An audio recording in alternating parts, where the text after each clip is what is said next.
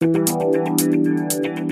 hast einen Weg gemacht, der hat mich schon in eine echte Bredouille gebracht, weil ich gar nicht weiß, warum jemand Physik studiert.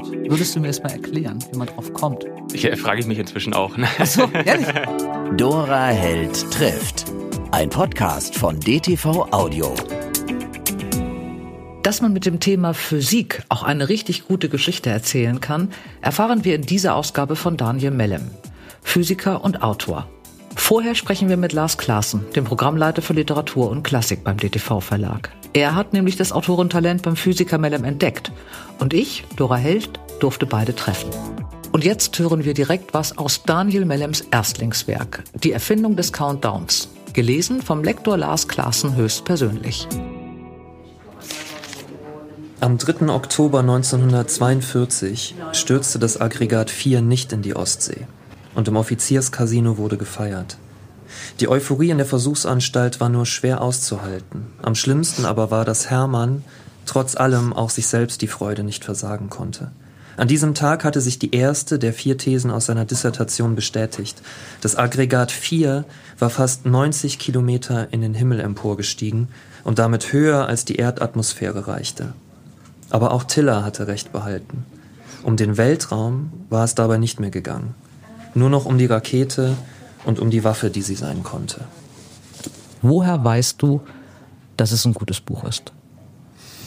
Also es gibt, ähm, sagen wir mal, zwei Herzen oder eine, anders formuliert, eine pathetische und eine profane Antwort. Die, die pathetische ist, wenn es mich überrascht und irritiert und ich das Gefühl habe, am Ende irgendwie anders zu sein und verändert zu sein. Und die profane ist, wenn ich davon ausgehen kann, dass es viele andere Menschen interessieren wird. Also wir haben einmal, sagen wir mal, das emphatische Lesen, also wo man einfach auch als Lektor oder Programmleiter Leser ist, der die Überraschung sucht und die Irritation und das Neue. Und gleichzeitig haben wir den betriebswirtschaftlichen und ökonomischen Blick, der versucht, etwas für das Haus zu gewinnen, was viele Herzen und ähm, ja einfach viele Leser begeistern wird. Was muss man studiert haben, um das alles zu können? Ja, das finde ich immer, finde ich in Bewerbungsprozessen immer wahnsinnig spannend.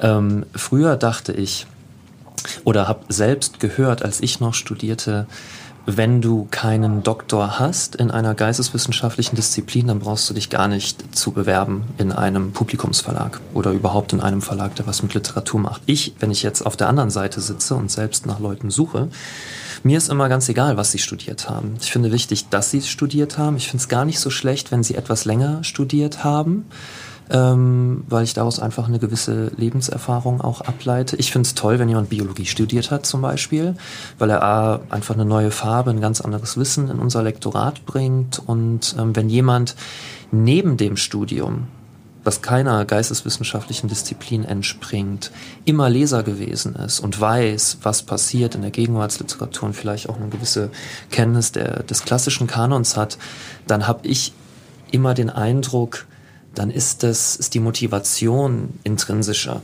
als wenn jemand quasi mit Büchern tagtäglich im Studium sowieso zu tun hatte. Muss man den ganzen, also alles kennen oder muss man viel kennen, um zu beurteilen, was gut ist? Das ist eine Frage, über die wir viel nachdenken, vor allem, weil man erstmal sich selbst schamhaft immer überprüft, was heißt überhaupt viel kennen. Ja, ähm, es ist so viel geschrieben worden. Die Literaturgeschichte ist so reich. Ich würde von mir selbst gar nicht, gar nicht behaupten, dass ich viel kenne. Ähm, und glaube, dass man wahrscheinlich einiges kennen muss, um vergleichen zu können, um gewisse Traditionen zu erkennen, um auch irgendwie ein, eine Intuition für Neues zu haben. Und gleichzeitig kann es aber auch helfen, ähm, manchmal etwas nicht zu kennen, weil man nicht schon mit einem vorauseilenden Gehorsam an etwas rangeht. Merkst du, wenn ein Autor abschreibt? Nein. Es gab doch mal, wann war das denn? Ich glaube, in den, in den Nullerjahren gab es doch mal diesen, ähm, diesen Schabernack einer Literaturzeitschrift, die einen Auszug aus einem Kafka-Manuskript verschickt hat an Verlage und dann regnete es Absagen und dann, haha, hier. Jetzt kann man, ist Kafka wahrscheinlich noch ein so stilbildender Autor, dass man ihn vielleicht sogar erkennen würde. Auch im Verlagsalltag, auch wenn man so wahnsinnig viel liest.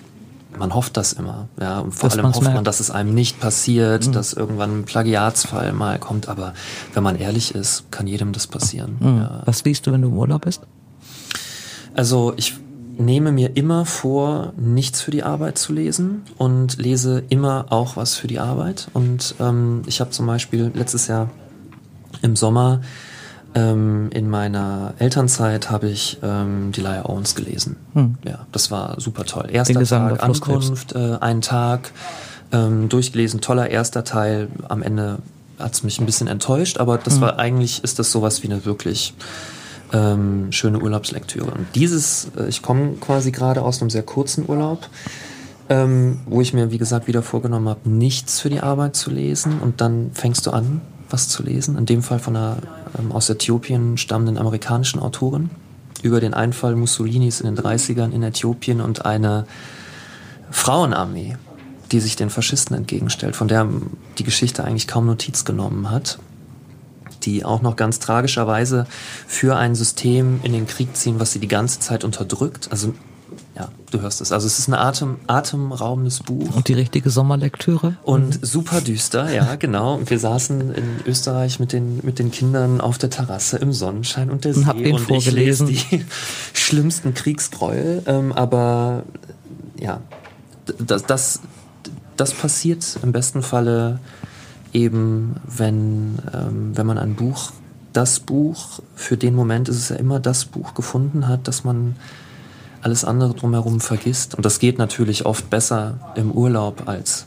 hier im Verlagsgebäude. Bei welchem Buch hast du dich geärgert, dass du es nicht gemacht hast? Oh, da gibt es einige. Der ähm, größte Schmerz. Der größte Schmerz, Olga Grasnova, Der Russ ist einer, der Birken liebt. Ja, schönes Buch, ne? Schönes Buch. Ähm, und ja, genau, ich bilde mir auch ein, dass es einmal vor einiger Zeit eine Situation gegeben hätte, in der ich es hätte machen können auch und gezögert habe.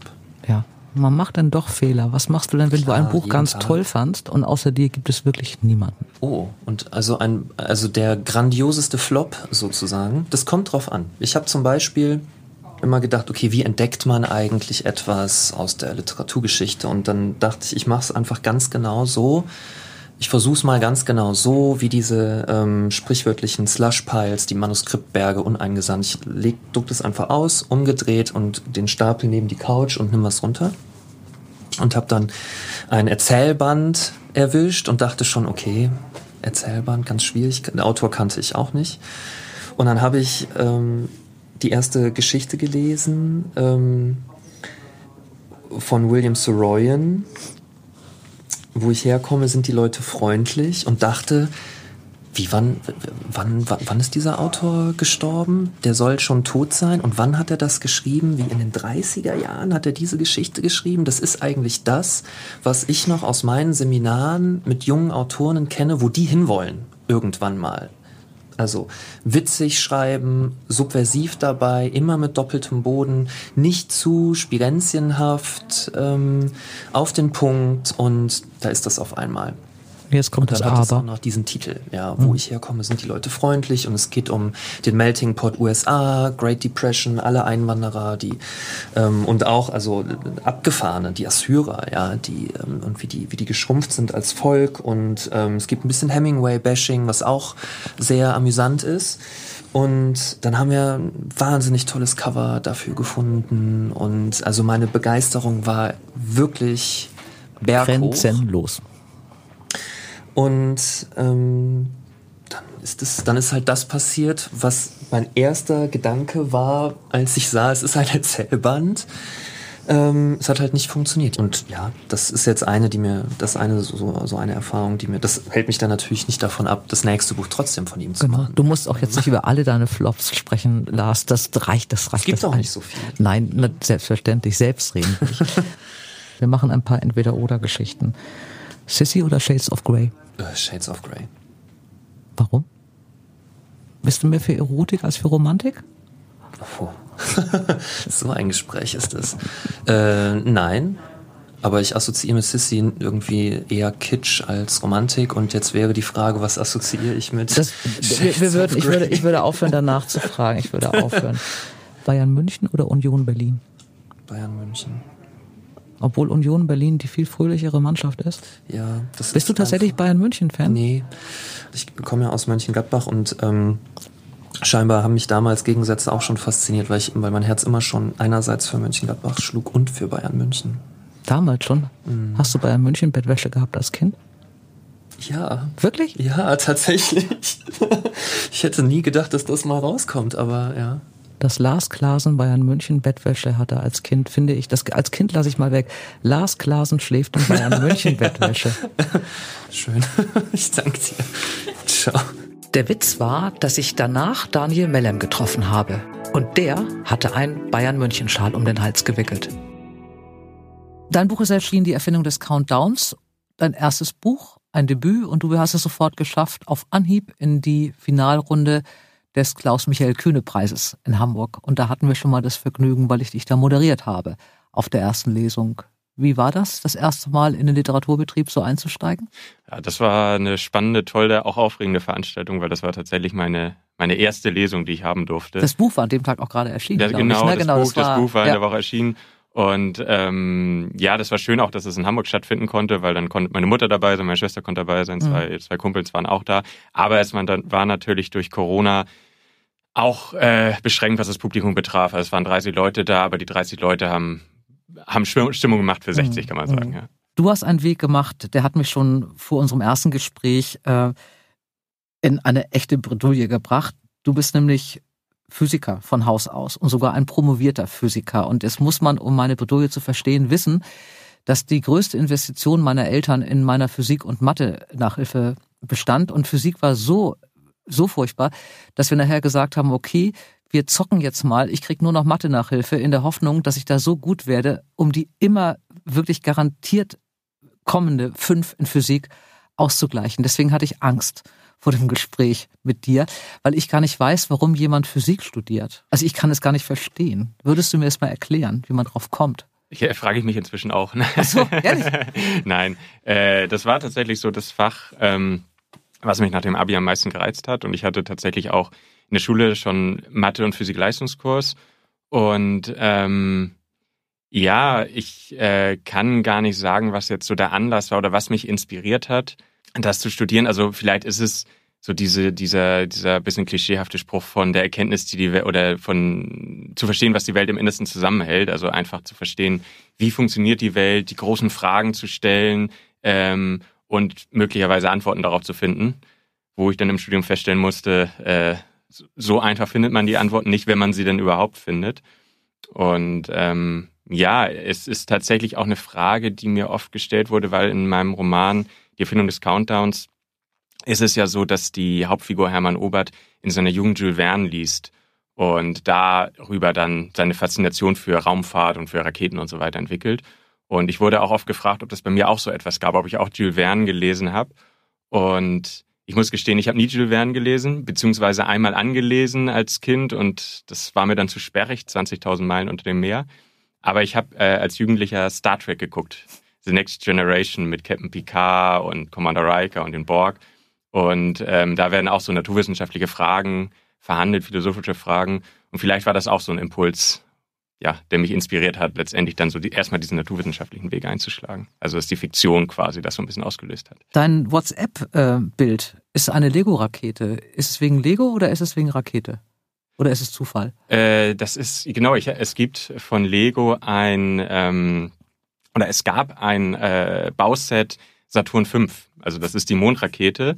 Und das ist vor zwei, drei Jahren ausgelaufen, also konnte man nicht mehr erwerben. Aber ich habe mir immer vorgenommen, wenn der Roman fertig ist, dann kaufe ich mir das. Weil ich als Kind auch gern mit Lego ge äh, gebaut habe. Und äh, jetzt war das sündhaft teuer, sich das zu kaufen tatsächlich, weil es eben nicht mehr im freien Handel er er erhältlich war. Aber ich habe es noch bekommen. Du hast es gemacht? Ich habe es dann noch gekauft, genau über übers Internet. Und Muss man die dann selber zusammenbauen? Ja, und jetzt ist äh, klar, es gehört ja zu Lego dazu, dass man das dann selbst zusammenbaut. Und da habe ich auch tatsächlich einen Nachmittag dran gesessen und das hat mir eine große Freude äh, bereitet. Und ich habe sie dann auf, auf die Fensterbank gestellt, die Rakete. Und äh, die ist auch recht groß, also die ist fast so einen Meter hoch. Und das erste Mal, als ich das Fenster dann aufgemacht habe, ist sie runtergefallen und zertrümmert und darf sie nochmal aufbauen. Nein. Wie viele Teile hat die? Ähm, ich glaube, das sind so an die tausend Teile, aber ich kann es nicht genau sagen. Und an einem Nachmittag? An einem Nachmittag, ja. Weil du promovierter Physiker bist, vermute ich. nee, weil ich früher, glaube ich, als Kind so viel gebaut habe. Das, ist, das verlernt man nicht. Oh, das gefällt mir jetzt gut. Ähm, du hast, ähm, wie gesagt, dein Studium ordentlich zu Ende gemacht. Hast in Hamburg studiert und in London studiert und Promotion abgeschlossen. Äh, ich habe dich das schon mal gefragt, weil ich bin immer so begeistert und so ehrfürchtig. Der, der Titel deiner Promotion, den habe ich, da habe ich den Titel schon nicht verstanden, aber sag's einfach nochmal. Äh, der Titel der Arbeit war Mitochondriale Netzwerke. Da geht es geht's in mhm. Richtung Biophysik, die Kraftwerke der Zelle, die habe ich da untersucht. Mhm. Und du hast dann noch als Physiker gearbeitet danach? Ich habe äh, während der Promotion als Physiker gearbeitet, ja. ähm, habe das in einem Kos Kosmetikkonzern gemacht und als die Promotion fertig war, äh, habe ich mich dann dem Schreiben gewidmet. Mhm. Ähm, wenn man aus so einer naturwissenschaftlichen Richtung kommt und ähm, das ist vielleicht meiner Naivität geschuldet, aber ich habe das, ich kenne wenige Leute, bei denen das so gleichermaßen ist, dass, dass man Sprache mag und Naturwissenschaften. Also bei den meisten war das immer ganz klar, äh, schlug das zu einer Seite aus.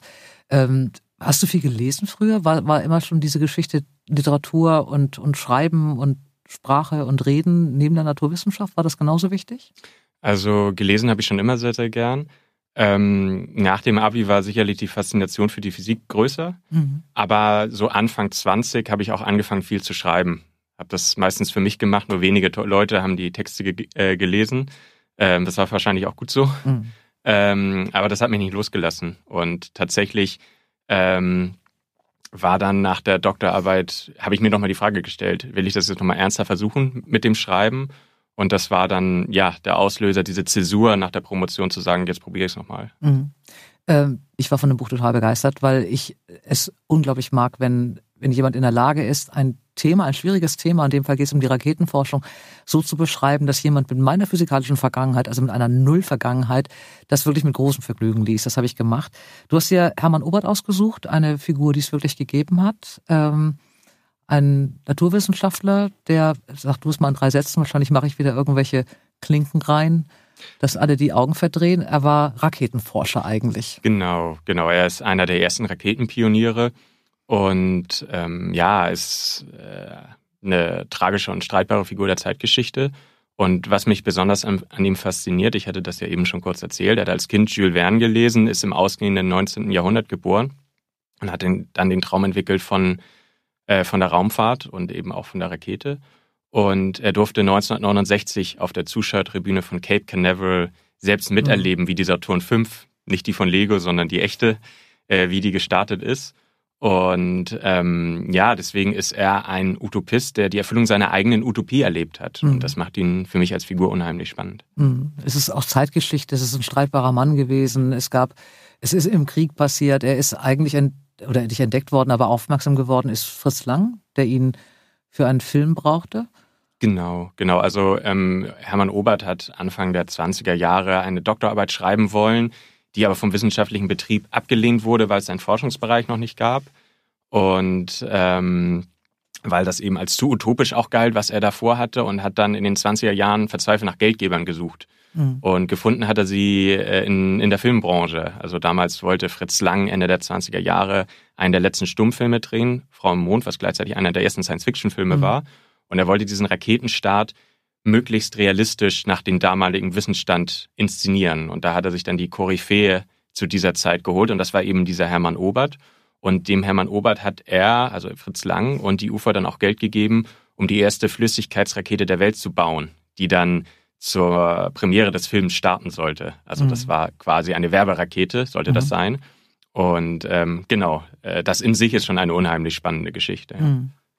Aber wenn man sich eine Figur raussucht, die ja ähm, historisch belegt ist, wo es ja auch ganz viele Geschichten gibt, und du erzählst ja jetzt nicht nur seine wissenschaftliche Arbeit, sondern du erzählst auch sein Familienleben, seine Frau, die ja wirklich auch sehr unter ihm gelitten hat, seine Kinder, ähm, all diese ja Unzulänglichkeiten, die er auch als Familienvater hatte. Er war ja eigentlich, er war ja so, so besessen von, von dieser Wissenschaft, von diesem, von dieser Raketenforschung, dass er ganz viele Sachen gar nicht äh, gemacht hat, also gar nicht, sich gar nicht gekümmert hat, gar keine Zeit dafür hatte.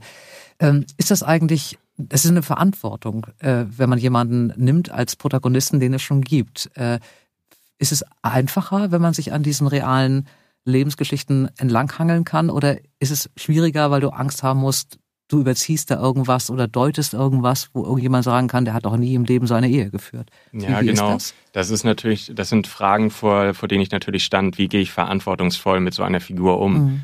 Ähm, das ist auch etwas, was ich auch erst im Laufe des Schreibens gemerkt habe. Also ich habe jetzt vier Jahre, ungefähr viereinhalb Jahre an dem Roman geschrieben und am Anfang hatte ich eine naive Begeisterung einfach für diese Figur und habe mich angefangen, mit ihr auseinanderzusetzen und über sie zu schreiben. Habe dann aber auch immer mehr gemerkt, ähm, ja, wie schwierig es auch ist, bestimmte Dinge zu beurteilen. Mhm. Ja, weil natürlich dadurch, dass sie gerade auch weil die Figur nicht so bekannt ist, ich äh, auch ein Bild von ihr in die Welt gebe, dadurch, dass ich über sie schreibe mhm. und ich natürlich damit verantwortungsvoll umgehen möchte und nicht irgendetwas erfinden möchte, was in der Essenz, in der Essenz dieser Figur nicht gerecht wird. Mhm. Ähm, es ist ja natürlich beim Schreiben auch dankbar, dass man so Meilensteine hat, an denen man sich entlanghangeln kann, aber dadurch, dass diese Figur eben historisch, geschicht, geschichtswissenschaftlich noch nicht so erschlossen ist, mhm. musste ich viele Dinge auch erst einmal bewerten ähm, und bei manchen Dingen ist es mir auch schwer gefallen, sie zu bewerten, weil Hermann Obert eben auch eine Figur voller Widersprüche mhm. ist. Und da fand ich es dann aber auch spannend, dass Literatur solche Widersprüche offenlegen kann, sie zeigen kann, ohne jetzt unbedingt diese Widersprüche aufzulösen oder Fragen zu beantworten. Literatur mhm. kann diese Fragen stellen. Und ähm, das ist auch etwas, was ich ähm, ja beim Schreiben gemerkt habe und was ich dann auch spannend dabei fand. Mhm. Du hast äh, mir erzählt, dass du im äh, Deutschen Literaturinstitut in Leipzig dieses Buch zu Ende geschrieben hab, äh, hast. Wie läuft das? Ich kenne es wirklich tatsächlich nicht. Du hast dir überlegt, dieses Buch zu schreiben. Du hast angefangen nach dieser Zäsur der Promotion. Mhm. mhm. Und wann bist du nach Leipzig gegangen? Wie war der Entschluss? Was wolltest du da? Was war da das Ziel? Also ich äh, habe schon während der Promotion angefangen zu schreiben und hatte mir das vorgenommen, dann nach der Promotion dieses Projekt fertigzustellen. Aber ich wusste auch, allein bekomme ich das nicht hin. Also ich habe mich bis dahin nicht in einem literarischen Umfeld bewegt und äh, hatte jetzt auch keine Leute, mit denen ich mich über meinen Text austauschen konnte. Darf ich da einmal zwischenhaken, ja. weil ich das ganz spannend finde? Ähm, warum, also es gibt ja ganz viele Menschen, die Bücher schreiben. Ja. Also ich habe wirklich, glaube ich, noch nie gehört, dass jemand sagt, allein bekomme ich das nicht hin. Was war da deine Angst, dass du ihm nicht gerecht wirst, dieser Figur, dass du dem dass du nicht die richtigen Worte findest, dass du es nicht aufbauen kannst? Wo war da eher, das, Handwer eher das Handwerkliche? Ja. Also, dass okay. ich nicht weiß, einfach wie ich, wie ich, wie ich gut schreiben kann. Mhm. Also natürlich ähm, ist es auch immer so eine gewisse Hybris, überhaupt sich hinzusetzen und zu schreiben mhm. ähm, und zu sagen, ich kann jetzt einen Text schreiben und davon bin ich auch schon ausgegangen, dass ich das hinbekommen kann. Aber ich habe geglaubt, ähm, ich brauche da jemanden, der mir auch Rückmeldungen zu meinen Texten gibt und der sagt, okay, das funktioniert jetzt oder das funktioniert nicht. Mhm. Und ähm, ja, vom Deutschen Literaturinstitut hat, hatte ich zu dem Zeitpunkt natürlich auch schon viel gehört. Viele jüngere Autoren kommen oder haben da ja auch studiert mhm. oder ihren Werdegang begonnen und deswegen hatte das seinen Reiz. Das ist in gewisser Weise fast so ein bisschen ein mythischer Ort. Also wenn man sich im Internet umschaut, gibt es dann auch Foren, äh, wo sich darüber auseinandergesetzt wird, wie man sich denn vernünftig jetzt oder richtig an diesem Institut bewirbt und äh, wie man sich erfolgreich bewirbt. Und äh, so hatte das dann auch für mich seinen Reiz, dann dorthin zu gehen. Und ich habe tatsächlich äh, im September 2016 meine Promotion abgeschlossen und im Oktober 2016 an diesem Institut dann angefangen. Wie bewirbt man sich da? Äh, das ist ein zweistufiges Verfahren. Also im, im ersten Schritt reicht man da ähm, eine Textprobe ein. Mhm. Es gibt einen Bachelorstudiengang, einen Masterstudiengang. Ich habe diesen Masterstudiengang gemacht und das ist vor allem eine Romanwerkstatt. Mhm. Und äh, so hatte ich mich dann auch mit diesem Projekt da beworben. Also 30 Seiten aus dem Romanprojekt, ein Exposé. Und in der zweiten Stufe dieses Verfahrens äh, gibt es dann noch ein persönliches Gespräch. Also damals äh, gab es noch drei Institutsprofessoren und mit denen habe ich dann in Leipzig im Institut eine Dreiviertelstunde über mein Projekt gesprochen, über Schreiben und danach wurde es dann entschieden, mhm. ob man da äh, dieses Masterstudium machen kann oder eben nicht. Wie viele Leute fangen da an pro Semester? Ähm, die legen wohl Wert darauf, dass es relativ kleine Gruppen sind. Mhm. Ähm, wir waren jetzt zu fünft in unserem Jahrgang mhm. und im zweiten Jahr kam einer aus dem Jahrgang über uns dazu, dann waren wir zu sechst. Das war aber auch gewinnbringend, dass es so eine kleine Gruppe ist, weil das Schreiben natürlich auch eine intime Sache ist. Und ähm, ja, in dieser kleinen Gruppe hatte man das Gefühl, man kann alles sagen, man kann alles ansprechen und wir haben uns auch sehr, sehr gut untereinander verstanden. Mhm. Äh, wenngleich wir alle auch unterschiedliche, ein unterschiedliches Verständnis von Literatur hatten, aber gerade das war produktiv, mhm. ja, weil man immer wieder sozusagen neue Impulse, neue Inspirationen bekommen hat. Und ähm, so haben dann die meine Kommilitonen da in Leipzig äh, auch am Anfang die unlesbaren Texte von mir lesen müssen, aber das hat eben auch geholfen, dass der Text dann nach und nach lesbar wurde. Gibt es dann irgendwann einen Punkt bei dir, wo du dann ein, eine Passage schreibst und du bist damit fertig und du denkst, das ist es jetzt. Die ist jetzt gut, damit bin ich zufrieden? Oder wie, wie lange ist man da so ein bisschen abhängig von dem Urteil der anderen?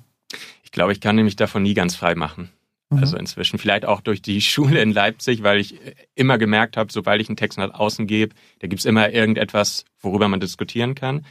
Ich habe inzwischen ein Gefühl dafür bekommen, wann ein Text äh, ganz gut funktioniert. Mhm. Ähm, aber ich, auch wenn ich jetzt nicht mehr in Leipzig bin, brauche diesen Austausch weiterhin mit mhm. anderen AutorInnen, die eben dann meinen Text lesen und mir dann Rückmeldung geben, was da funktioniert und was nicht. Und habe das auch nach Leipzig noch weiter gepflegt. Also der Roman war jetzt 2018, als ich in Leipzig fertig war, noch lange nicht fertig, mhm. sondern äh, da musste noch einiges passieren. Und habe das dann sehr geschätzt, dass ich mich da auch noch weiter drüber austauschen konnte und es hat mhm. mir sehr geholfen. Als das Manuskript dann fertig war, für all die Leute, die jetzt vorhaben, über den Umweg Literaturinstitut auch mal zu veröffentlichen, hast du einen Verlag äh, gesucht und gefunden und bist bei DTV gelandet letztlich bei Lars Klasen. Wir haben mit ihm gesprochen. Ist es dann nochmal eine ganz andere äh, Zusammenarbeit, wenn du mit einem professionellen Lektor dann nochmal an den Text gehst? Ist es nochmal eine andere Erfahrung, als wenn du vorher über inhaltliche Dinge gesprochen hast mit Kommilitonen? Hm. Also es war auf jeden Fall nochmal eine sehr intensive Zeit, das Lektorat. Auch ähm, weil Lars und ich uns direkt dann am Anfang, nachdem ähm, klar war, dass das Buch bei DTV erscheint, wir uns getroffen haben und dann wirklich drei Tage zusammen durch diesen Text durchgegangen sind. Mhm. Ähm, und dann eben auch acht Stunden am Tag. Und das ist natürlich nochmal was anderes, als wenn man sich mal einmal die Woche zwei oder vier Stunden darüber austauscht. Mhm. Ja. Ähm, und zum ersten Mal äh, hat man auch strenge Deadlines mhm. im Verlag. Also vorher konnte ich eben frei schreiben und konnte auch ein bisschen prokrastinieren und äh, genießen, dass ich jetzt nicht bis dahin und dahin fertig sein muss. Aber im Verlag war es dann so, dass es irgendwann eben eine Deadline gibt oder unterschiedliche Deadlines, die eingehalten werden müssen. Mhm. Und äh, dadurch entsteht nochmal eine andere, andere Intensität beim Schreiben, was aber nicht unbedingt ähm, hinderlich sein muss. Also es ist, kann auch ganz produktiv sein. Bei mir war es tatsächlich sehr produktiv. In dem letzten halben Jahr ist auch nochmal sehr viel passiert im Lektorat, ja. Glaubst du, dass man das ohne Lektor hinbekommt? Also ich habe ja jetzt nur die Erfahrung dieses Einbuches und bei dem hätte ich gesagt, nein. Mhm. Ähm, das mag sicherlich Autorinnen geben, die das hinbekommen, die so genial sind, dass sie diesen Impuls von außen nicht mehr brauchen. Ich für mich glaube, ich äh, bräuchte das immer. Und mhm. ich, ich, ich bräuchte es allein schon, um die Sicherheit zu haben. Äh, wie du es eben schon sagtest, es ist, man kann sich schwer auch von einem Text trennen. Mhm. Und ich hatte neulich ein schönes Gespräch mit einem Kollegen, der meinte, ja, der Text ist nie fertig, sondern er ist irgendwann nur fixiert in einem Buch. Mhm. Und das fand ich eigentlich ganz schön. Der Text ist jetzt fixiert in, in dem Roman oder in diesem Buch, aber er ähm, lebt in mir ja auch weiter und da passiert ja auch über die Gespräche ganz viel hinaus damit und ähm, irgendwas kann man immer noch ändern. So. Mhm. Ja. Wie geht es jetzt weiter in deinem Leben? Mehr Buch oder mehr Physik oder mehr was ganz anderes? Machst du das nächste Buch mit einem völlig anderen Thema? Also ich äh, habe noch nicht angefangen, den nächsten Text zu schreiben, einfach weil ich jetzt auch durch die ganze Rezeption und so weiter noch sehr stark mich mit diesem Stoff gedanklich ja. auseinandersetze. Aber äh, ich habe tatsächlich schon ein, äh, eine Idee, äh, mhm. was ich machen möchte. Ein Exposé immerhin habe ich schon geschrieben dazu. Mhm. Und äh, ja, das wird wahrscheinlich auch wieder ein historischer Stoff werden, wenngleich keine historisch verbürgte Figur. Mhm. Und auch wieder aus der Physik aus der Naturwissenschaft. Das wird, das wird tatsächlich zumindest am Rande auch mit Physik zu tun haben, ja. Arbeitest du als Autor mit einer, ähm, also nach deinem Studium mit dieser Arbeitsweise auch, dieser mit, also methodischen Arbeitsweise, fällt, hast du da Vorteile beim Schreiben? Bist du da eigentlich besser in der Struktur, gerade eines Textes, äh, der einer realen Geschichte zugrunde liegt? Also es ist tatsächlich so, äh, dass ich eher von der Struktur her komme. Mhm. Also bei diesem ersten Roman, das, was noch übrig ist von den ersten Textpassagen, die ich geschrieben habe, äh, ist die Struktur tatsächlich und der Titel. Ansonsten hat sich ganz viel verändert. Ähm, aber auch jetzt bei dem neuen Projekt ist es, wie gesagt, so, dass ich als erstes ein Exposé geschrieben habe und dass mhm. ich mir als erstes über die Struktur tatsächlich Gedanken mache. Wie sind die Figurenentwicklungen? Äh, was soll wann passieren? Äh, wie ist die Bewegung und so weiter? Ähm, ja, und ich, das kann vielleicht auch tatsächlich daher kommen, dass ich aus der Physik komme. In der Dissertation ist es auch so, dass man als erstes seine Gliederung aufbaut und dann füllt man das so nach und nach. Und so ist bei meinem Schreiben tatsächlich auch. Also ich habe das aber auch schon bei ganz vielen mitbekommen, dass die eher sozusagen organisch schreiben und der Text wächst so aus sich heraus. Ähm, und da weiß ich jetzt gar nicht, ob das ein Vorteil ist, von der Struktur her zu denken. Ich glaube, das hat Vor- und Nachteile. Ich beneide dich äh, ungelogen unglaublich um so eine Fähigkeit, weil ich merke bei mir, dass ich es für mich viel einfacher ist, wenn ich eine Struktur habe, äh, die zu füllen mit den Ideen, als wenn ich so einfach vor mich hinschreibe. Ich, ich verlasse immer irgendwelche Wege oder ich verliere auch Fäden oder ich finde, es ist so schwer. Also ich kann es überhaupt nicht. Ich hätte gerne mehr Talent beim, beim Strukturieren der ganzen Geschichte. Das, da muss ich mich wirklich wahnsinnig bemühen irgendwie. Da denke ich mir, es fällt dir wahrscheinlich leichter. Aber das ist natürlich auch eine Gefahr, weil man am Anfang dann schon sehr viel wissen muss oder glaubt sehr viel zu wissen ähm, und sich beim Schreiben dann vielleicht etwas ergibt, was gar nicht in die Struktur passt, die man sich mal vorgenommen hat. Du hast ja neben der Schreiberei noch einen ordentlichen Brotberuf, was ja auch völlig logisch ist, wenn man eine Promotion, äh, Studium hinter sich hat. Äh, Du arbeitest jetzt aber nicht als Physiker, sondern in einem, was machst du? Genau, ich arbeite in einem Medizintechnikunternehmen in ja. Teilzeit, genau. Und das ist tatsächlich auch so ein Brotjob. Ja. Wobei ich auch sagen muss, ich finde es auch angenehm, tatsächlich noch diesen zweiten Beruf zu haben. Einfach auch, weil das immer eine Möglichkeit ist, vom Schreiben abzuschalten. Also beim Schreiben, ich merke, das kreise ich sehr, sehr ja. gerne um mich selbst und äh, sich da mal mit was ganz anderem auseinanderzusetzen, eben auch äh, während der Arbeit in sozialen Kontakt zu kommen, das bietet das eben auch alles, ja, so einen ja, und das ist auch ein großer Vorteil, wenn man nicht schreiben muss, um Geld zu verdienen, sondern schreiben will, weil man möchte oder so, da ist natürlich eine Menge Druck. Aber das äh, mit dem Kontakt, diese Buchbranche und Literaturbranche ist ja eine besondere, wenn man sie nicht kennt und spät erst reinkommt. Äh, wie war das jetzt? Du hast jetzt jede Menge Lesungen schon, nicht jede Menge, also wegen Corona leider Gottes nicht, aber so ein paar Lesungen und Interviews und äh, Sachen gehabt. Äh, wie geht, ist es für dich jetzt so ein, so ein Kulturschock mit solchen Leuten, ähm, die ganz anders sind als als Naturwissenschaftler? an der Uni umzugehen? Das ist schon was anderes. Also ich habe das tatsächlich aber jetzt gar nicht unbedingt ähm, während des Erscheinen des Buches gemerkt, sondern eigentlich eher, als ich nach Leipzig gegangen bin. Ja. Weil ich mich vorher in diesem ganzen naturwissenschaftlichen Umfeld aufgehalten habe und dann eben ja in einen ganz anderen Studiengang auch gewechselt bin und die Art zu denken ist einfach eine andere. Mhm. Also die ist äh, viel assoziativer als jetzt in den Naturwissenschaften, in den Naturwissenschaften. Also in der, aus der Physik kenne ich das so, dass die Argumentationsstränge immer streng logisch sind. Ähm, wenn das, dann das, dann das, dann das. Also immer deterministisch. Und äh, diese Kausalketten funktionieren halt gerade auch in äh, Literatur nicht so ohne weiteres. Mhm. Und äh, so wird dann auch ganz anders sozusagen gesprochen und diskutiert. Und äh, an diese Art von Diskussion musste ich mir schon mal erstmal gewöhnen, als ich nach Leipzig kam, ja. Also da war ich, das, da war ich schon ein Sonderling in der Hinsicht. Gibt es mehr Verrückte äh, bei den Naturwissenschaftlern oder bei den Literaten? Mm. Ei, also ich, ich glaube, ich bin mehr Verrückten äh, bei den Naturwissenschaftlern begegnen. Aber das liegt vielleicht auch daran, weil ich mehr, mehr Leuten begegnet bin ja, bisher. Das, genau, das, statistisch glaube ich, ist das nämlich andersrum. Ich kann mir das nicht vorstellen. Ähm, die Rolle, weil wir jetzt gerade, wir haben nicht gerade über Corona gesprochen, aber es hat ja auch damit zu tun, dass es so ärgerlich ist oder auch eigentlich schade ist, wenn man so ein Debüt hat und es kommt dann in diesen Zeiten. Ähm, was ja auch einen Einfluss hat auf alle. Die ist normalerweise wärst du jetzt auf der Buchmesse und hättest Lesung gehabt vor voller Hütte vermutlich und so und all das findet nicht statt. Äh, es gab in diesen ganzen Zeiten ja viele Dinge, die ich nicht für möglich gehalten habe, dass sie in dieser Welt mal passieren. Diese Rolle der ähm, Wissenschaftler im Moment in dieser ganzen Diskussion wie denkst du darüber? Wie, wie, wie geht das? Also die sitzen alle in ihren Kliniken, in ihren Forschungszentren und sind auf einmal Berater und müssen sich auseinandersetzen und anpöbeln lassen? Ja, Was das ist keine dankbare Rolle. Mhm. Das ist gar keine dankbare Rolle, die die jetzt übernehmen müssen, weil, ähm, weil es da natürlich auch ganz viel um Kommunikation geht. Mhm. Und äh, das ist ja etwas, was man als Wissenschaftlerin nicht unbedingt lernt. Also natürlich kommuniziert man untereinander, aber da weiß der Gegenüber, das Gegenüber ja schon, um worüber man redet. Man muss nicht viel erklären, sondern man diskutiert im Grunde nur. Mhm. Und jetzt äh, kommt denen auf einmal eine Rolle zu, die sie vorher gar nicht hatten, nämlich auch nach außen zu treten und im Grunde Lines zu erklären, was sie da machen. Mhm. Und das beherrscht der eine mehr als der andere.